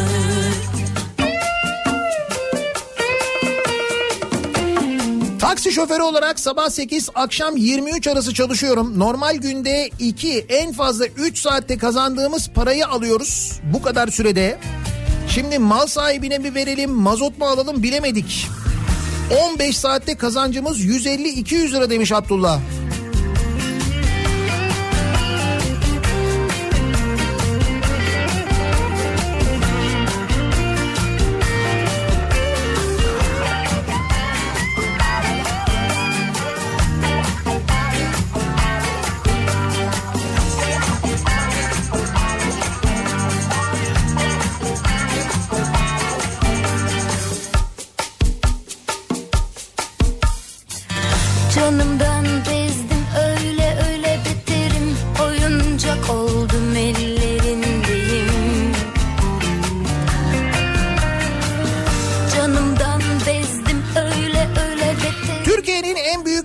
Sanayi kuruluşlarından birinde ihracat müdürüyüm. Şu anda e, ihracat neredeyse durdu. Gümrükler ya kapalı ya da uzun kuyruklardan dolayı geçiş zor. İhracat pazarlarda da ödeme sorunu var. Üretimimiz durma noktasında ve bu sadece işçiyi değil şirkete hizmet veren servisçiyi, catering firmasını, temizlik firmasını, tedarikçiyi onlarca firmayı etkiliyor. Kimseyi çıkartmıyoruz. Yönetici olarak personeli eve göndersek de şirketi ayakta tutmak için kriz masası oluşturduk. Her gün işin başındayız. Biz bu süreçten inşallah kimseyi işsiz bırakmadan çıkacağız demiş bir dinleyicimiz. Umuyoruz öyle olur. Sabır sabır ya sabır Belki de akıllanır. Belki de akıllanır. Sabır sabır ya sabır. Sabır sabır ya sabır. Belki de akıllanır. Belki de akıllanır Bugünlerde işlerin durumu nasıl acaba diye soruyoruz bu sabah dinleyicilerimize. Bugünlerde işler nasıl sizde? Azaldı mı? Arttı mı? Durumunuz nasıl? Neler olacak diye düşünüyorsunuz gelecekte? Bunları konuşuyoruz. İşlerin durumunu konuşuyoruz. Reklamlardan sonra yeniden buradayız.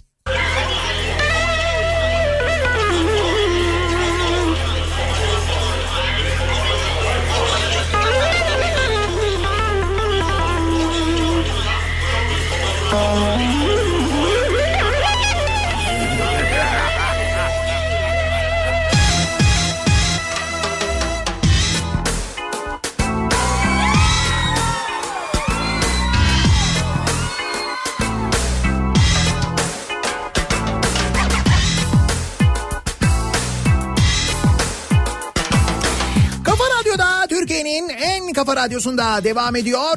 Daiki'nin sunduğu Nihat'la muhabbet. Ben Nihat Sırdar'la.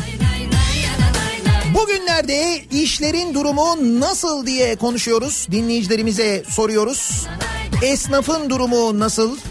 Sizin çalıştığınız şirkette çalıştığınız iş yerinde durum nasıl acaba diye. Bugünlerde işlerin durumu Twitter'da şu anda en fazla konuşulan konularda ikinci sırada durum raporu alıyoruz biraz. Yani Ama Z raporu değil o gün sonu oluyor.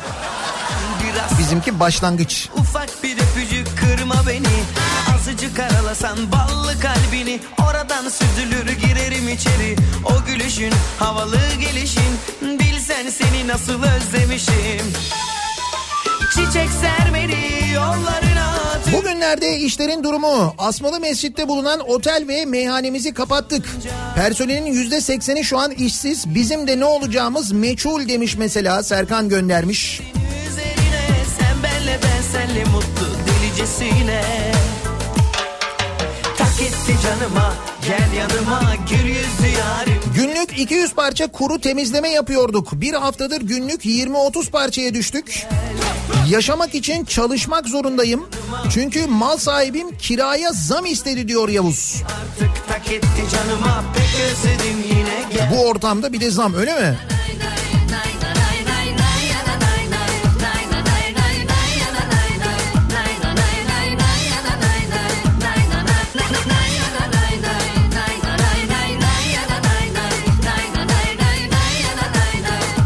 CNC lazer kesim metal kesim yapıyoruz. Tuhaf bir yoğunluk var ihracat işlerinde.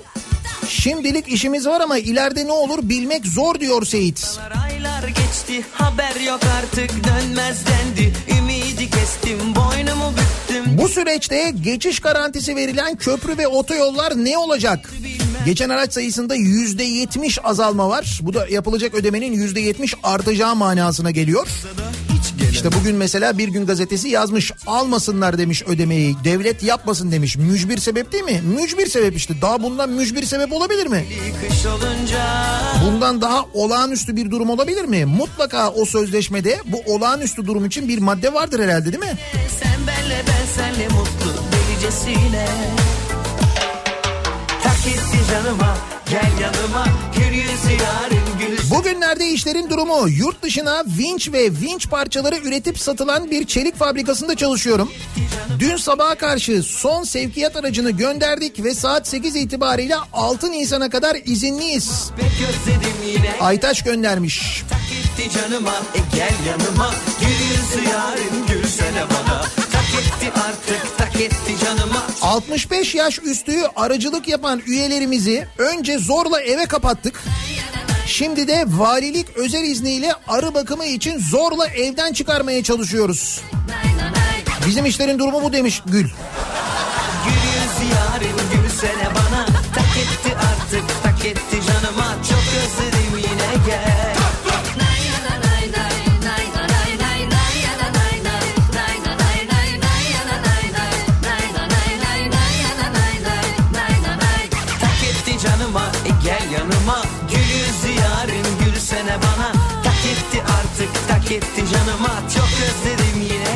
Bugünlerde işlerin durumu muhasebe işi yapıyorum. Bizim patron ofis güzel çok kalabalık değil bulaşmaz diyor. Kendisi şahsi arabasıyla geldiği için rahat. Dün kendisine otobüste gelen biziz. Ben sizden korkmuyorum siz bizden korkun bulaşabilir dedim.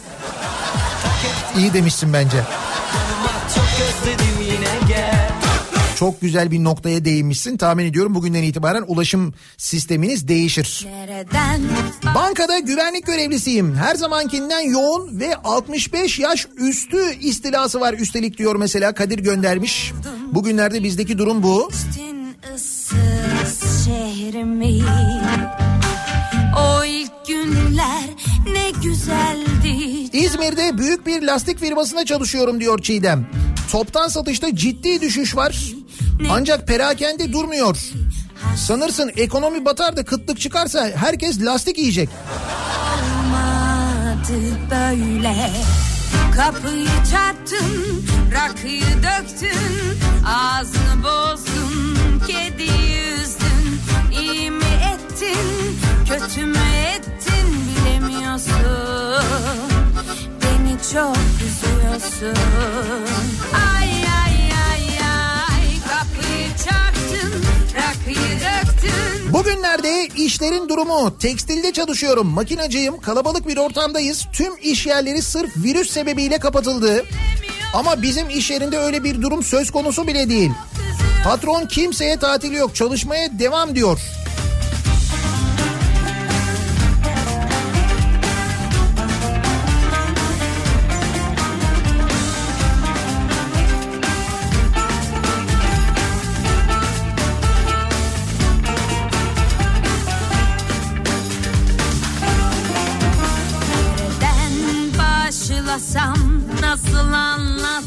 dezenfektanı için her şey e, ve her şey için en güvenilir yer eczanelerdir diyor Mehmet. Eczacılar bugünler için var. Ben piyasaya güvenmiyorum böyle zamanlarda. Yasaktı ama bakanlık serbest bıraktı. Biz kendimiz eczanemizde ürettik. Şimdi e, eczaneler üretebiliyorlar el dezenfektanı evet üretiyorlar mı ama ben onu merak ediyorum çünkü öyle bir yoğun çalışıyorsunuz ki bu ara onu üretmeye fırsat vakit oluyor mu eğer öyleyse doğru en iyisi eczaneden almak bence de mantıklı. Kapıyı çarptın, rakıyı döktün, ağzını bozdun, kediyi üzdün, iyi mi ettin, kötü mü ettin bilemiyorsun. Beni çok üzüyorsun. Ay İnşaat sektöründeyiz. Beton dökümleri yasaklansın diye Çevre Şehircilik İl Müdürlüğü ile görüşmeye gittik. Yapı denetim ve laboratuvarlar olarak böyle bir karar aldık. Cevap siz kim oluyorsunuz böyle bir karar alıyorsunuz? Görevi kötüye kullanmaktan 19 bin lira ceza yazarım size dediler. Tabii biz insan değiliz ya. Ya beton diyorum ya. Betondan daha önemli, betondan daha mü- mühim bir şey var mı? Hala mı bunu anlamadınız? Beni çok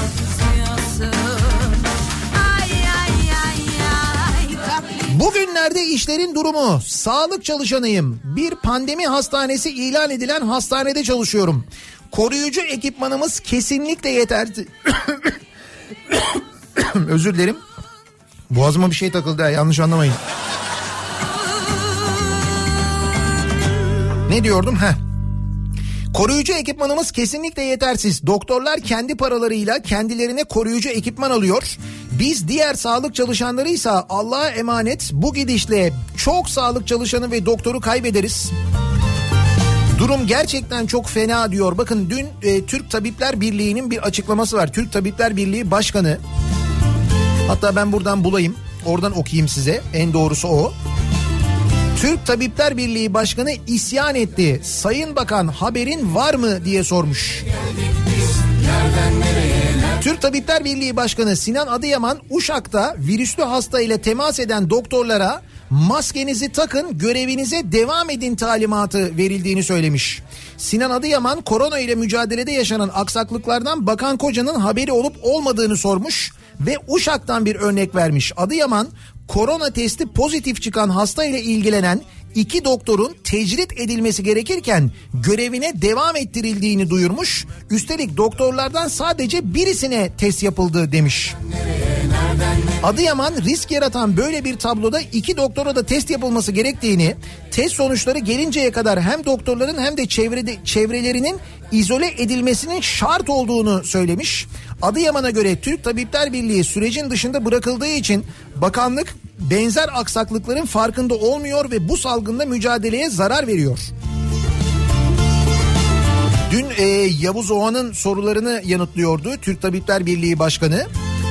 Ve orada şunu anlatıyor. Diyor ki biz bizim diyor Türk Tabipler Birliği olarak e, mesela bütün tabip e, odalarıyla şehirlerdeki tabip odalarıyla ortak bir WhatsApp grubumuz var. Bu WhatsApp gruplarına o tabip odalarına sorunlarını sıkıntılarını bildiren doktorların şikayetleri direkt bize ulaşıyor.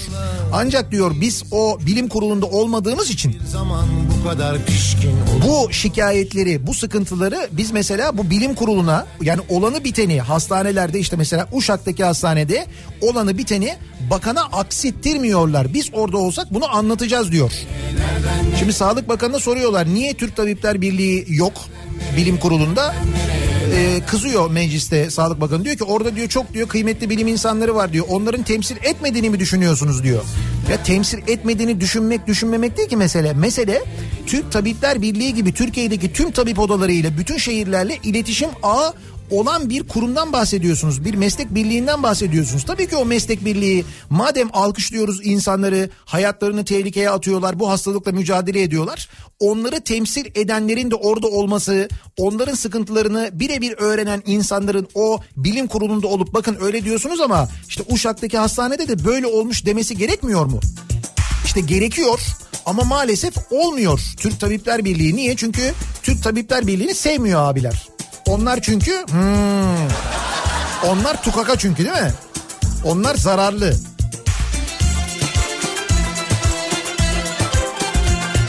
Bakın bugün bu uyarıları dikkate almayanlar yarın öbür gün sağlık çalışanları daha büyük zarar görmeye başladığında Allah korusun ama zarar görmeye başladığında onların başına bir şey gelmeye başladığında neler diyecekler göreceksiniz. Çünkü bunun örneği var. Bak İtalya'da örneği var. Bak İspanya'da örneği var.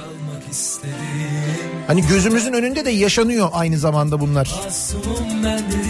Ay kime anlatıyoruz? Terk ediverdi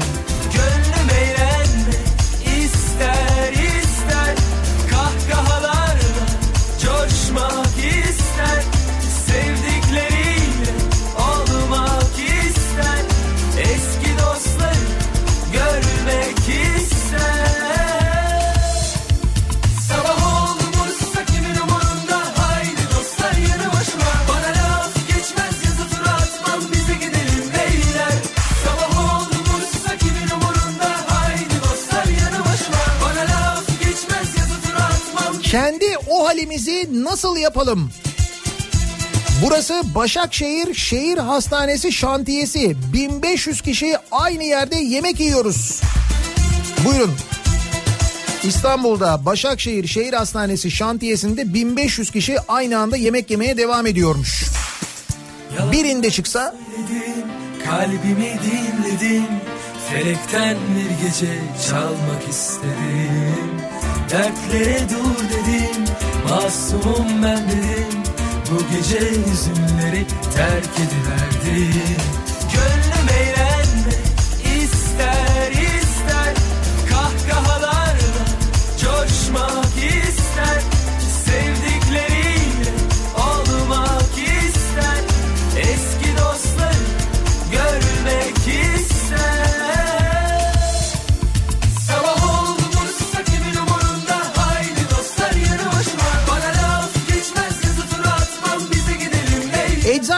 çalışıyorum. Bizde işler normal. İşin 3 katı e, iş yapıyoruz.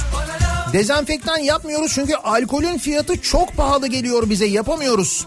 Dün gece alınan bir kararla alkol ithalatından, etil alkol ithalatından e, vergi alınmamasına karar verildi. Bilmiyorum bu ne kadar işe yarayacak.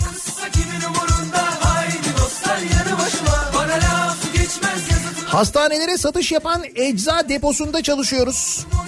Çalışmak zorundayız. İş yerinde yaşlı personel işe gelmiyor.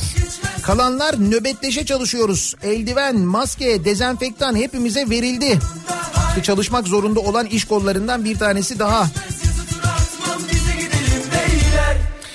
Ee, İzmir'de gıda çarşısında elektrik toptancısında çalışıyorum. İşler bayağı yoğun. Telefona müşteriye yetişemiyoruz. Ama patronlar e, evlerinde personel iş yerinde.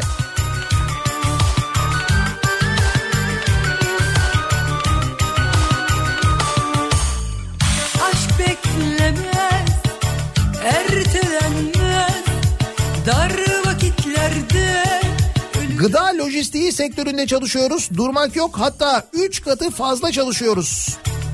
karışmak yok,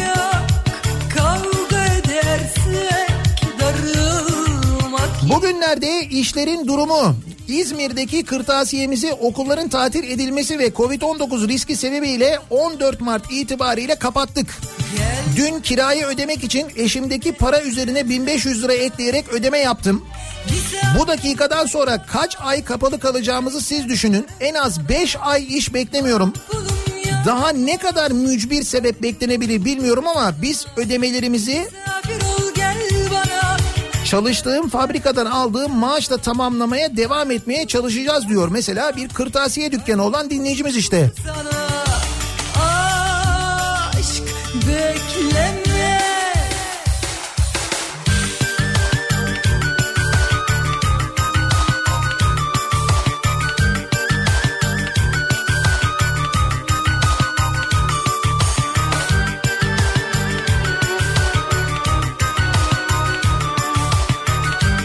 Hazır beton firmasına çalışıyorum. Bizim işler şu an yoğun. Demin söylediğim gibi beton.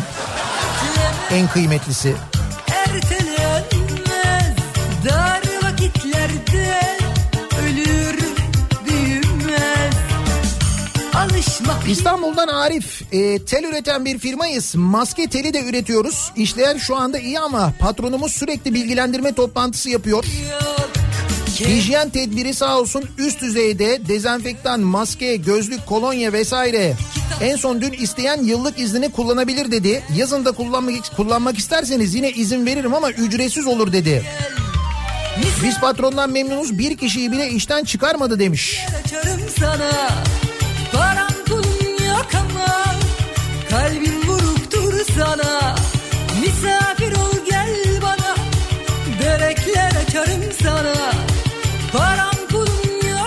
Aydın'da fırın işletiyorum. İşler yarı yarıya düştü. Dört ustam vardı. İki ustamı işten çıkarmak zorunda kaldım. Ekmek en temel gıda. Benim işlerim böyleyse diğer esnafı düşünemiyorum demiş. Aydın'dan fırıncı bir dinleyicimiz haklı.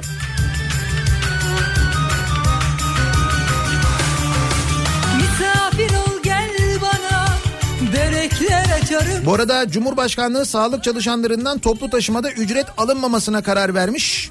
Ama zaten birçok belediye bu uygulamaya geçmişti. İstanbul Büyükşehir Belediyesi, İzmir, Ankara sağlık çalışanlarından ücret almıyordu. Şimdi bu bütün Türkiye'ye bu uygulama yayılmış Cumhurbaşkanlığı kararıyla. beklemez.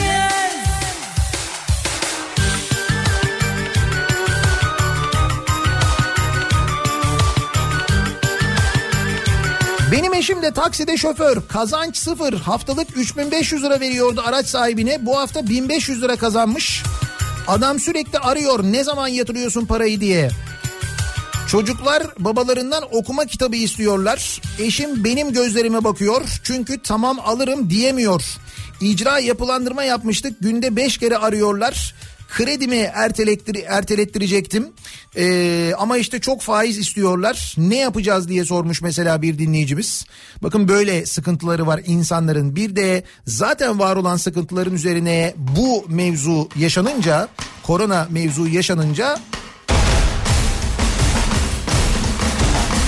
İşte o sorgusuz sualsiz ödenen paralar var ya başka ülkelerde insanlara ödenen hani o ülkenin gayri safi milli hasılasının mesela yüzde yirmisini yüzde on sekizini yüzde on beşini ayırmış ya o ülkeler. Biz yüzde ikisini ayırdık ya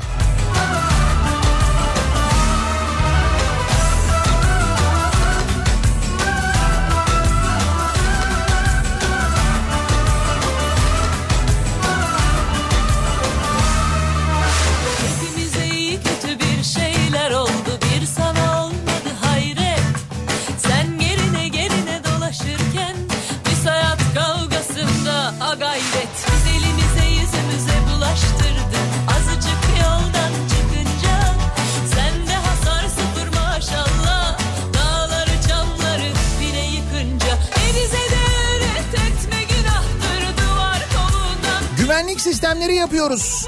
Doğal olarak insanlar evlerine sokmuyor artık. Çoğu işimiz ertelendi. Denk gelirse hayvan çiftliklerine gidiyoruz. İnsan olmayan yerlerde çalışmaya devam ediyoruz. Ücretsiz izin vermedim. Sırayla dinlendiriyorum. Dayanmaya çalışıyoruz. Ancak bize yönelik hiçbir çalışma yok demiş mesela bir dinleyicimiz. Topla çalkala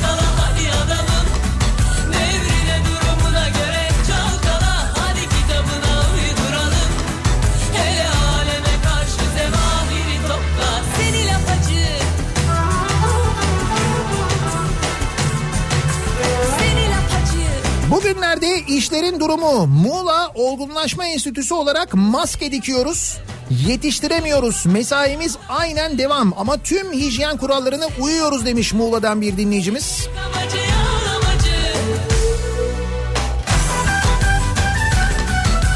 Kafelere veya otellere kahve vesaire tedarik ediyoruz. Kafeleri kapattılar. Otellerde de iş e, iş yok. İş yapamadığımız bir yana yapmış olduğumuz işlerin parasını da alamıyoruz. Bildiğiniz perişanları oynuyoruz. Her gün çek olduğu için ben mecburen işe gidiyorum.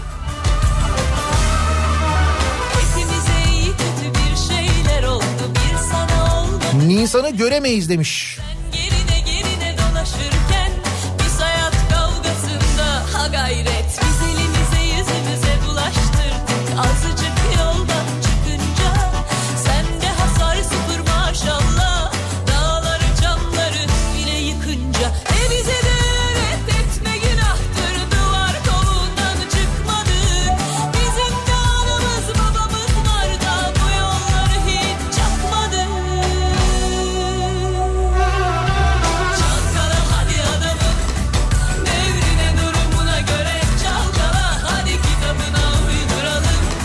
Sarayburnu'nda sahil tarafında bir zincirleme trafik kazası var. Çok kötü bir kaza diye bir dinleyicimiz fotoğrafını da göndermiş hakikaten. Yani işte bu kadar boş trafikte bu kadar trafik yokken bile böyle kaza yapmayı başarıyoruz ya.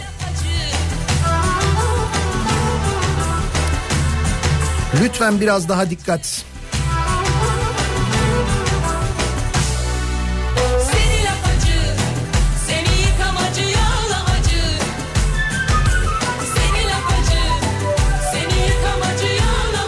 Öz Cihangir taksiden Erbil.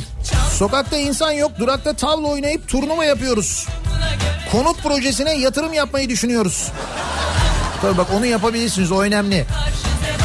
İmkanlar da genişletildi malum değil mi? Paketin içinden o da çıktı hatta. Bodrum'da bir otomobil servisiyiz. Günlük randevu 24'ten 5'e düştü. Personelin yarısı izinli çalışma saatlerini 9-13 olarak değiştirdik.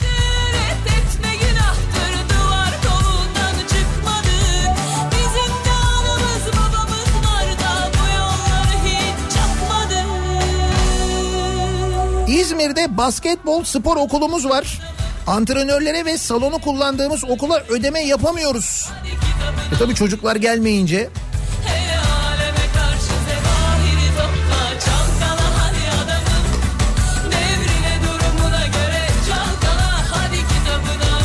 Denizli'ye Denizli'de nakliye işi yapıyoruz. Denizli İstanbul arası tekstil nakliyesi. Günlük 5 tır giderken İstanbul'a şimdi günlük 1 tır çıkıyor.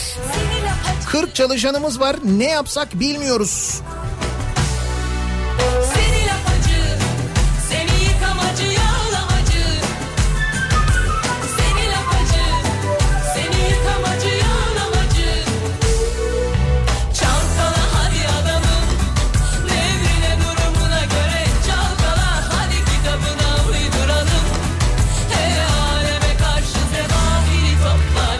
Bugünlerde işlerin durumu nasıl acaba diye konuşuyoruz. Her sektörün durumu farklı görüyorsunuz, duyuyorsunuz.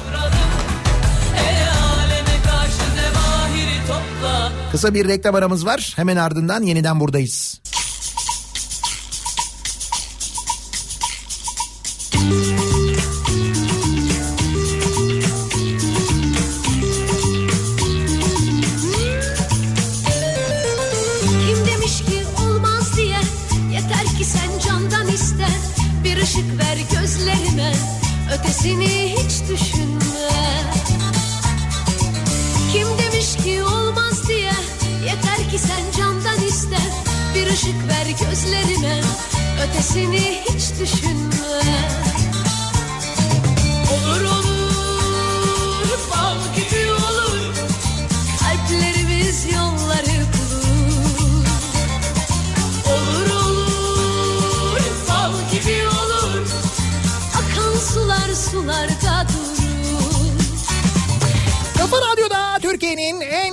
Radyosunda devam ediyor.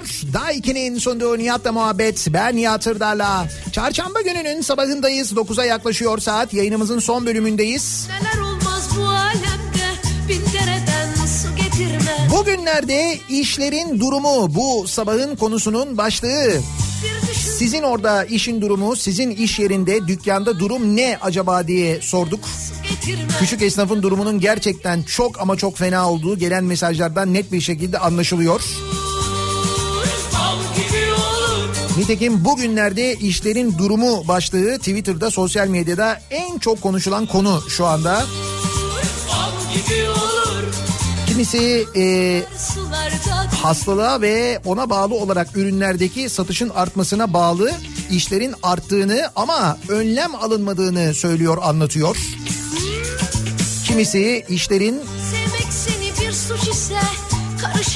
Buna kimse çok ama çok düştüğünü anlatıyor. Ve bununla ilgili doğru düzgün bir önlem alınmadığını da doğru düzgün bir yardım alamayacaklarını da ve nasıl ay sonunu ya da sonraki ayı ya da sonraki ayı getireceklerini bilmediklerini söylüyor insanlar. Anlayacağınız zaten bir ekonomik kriz yaşıyorduk. Çok daha büyüğüyle karşı karşıyayız. kalplerimiz Birazdan Kripto Odası başlayacak. Güçlü Mete'ye Türkiye'nin ve dünyanın gündemini aktarırken bugün yine bir uzman konuğu var. İstanbul Üniversitesi Cerrahpaşa Tıp Fakültesi öğretim üyesi Doktor Haluk Çok Uğraş birazdan Kripto Odası'nda Güçlü Mete'nin konuğu olacak. Bu akşam 18 haberlerinden sonra yeniden bu mikrofondayım ben. Tekrar görüşünceye dek hoşçakalın.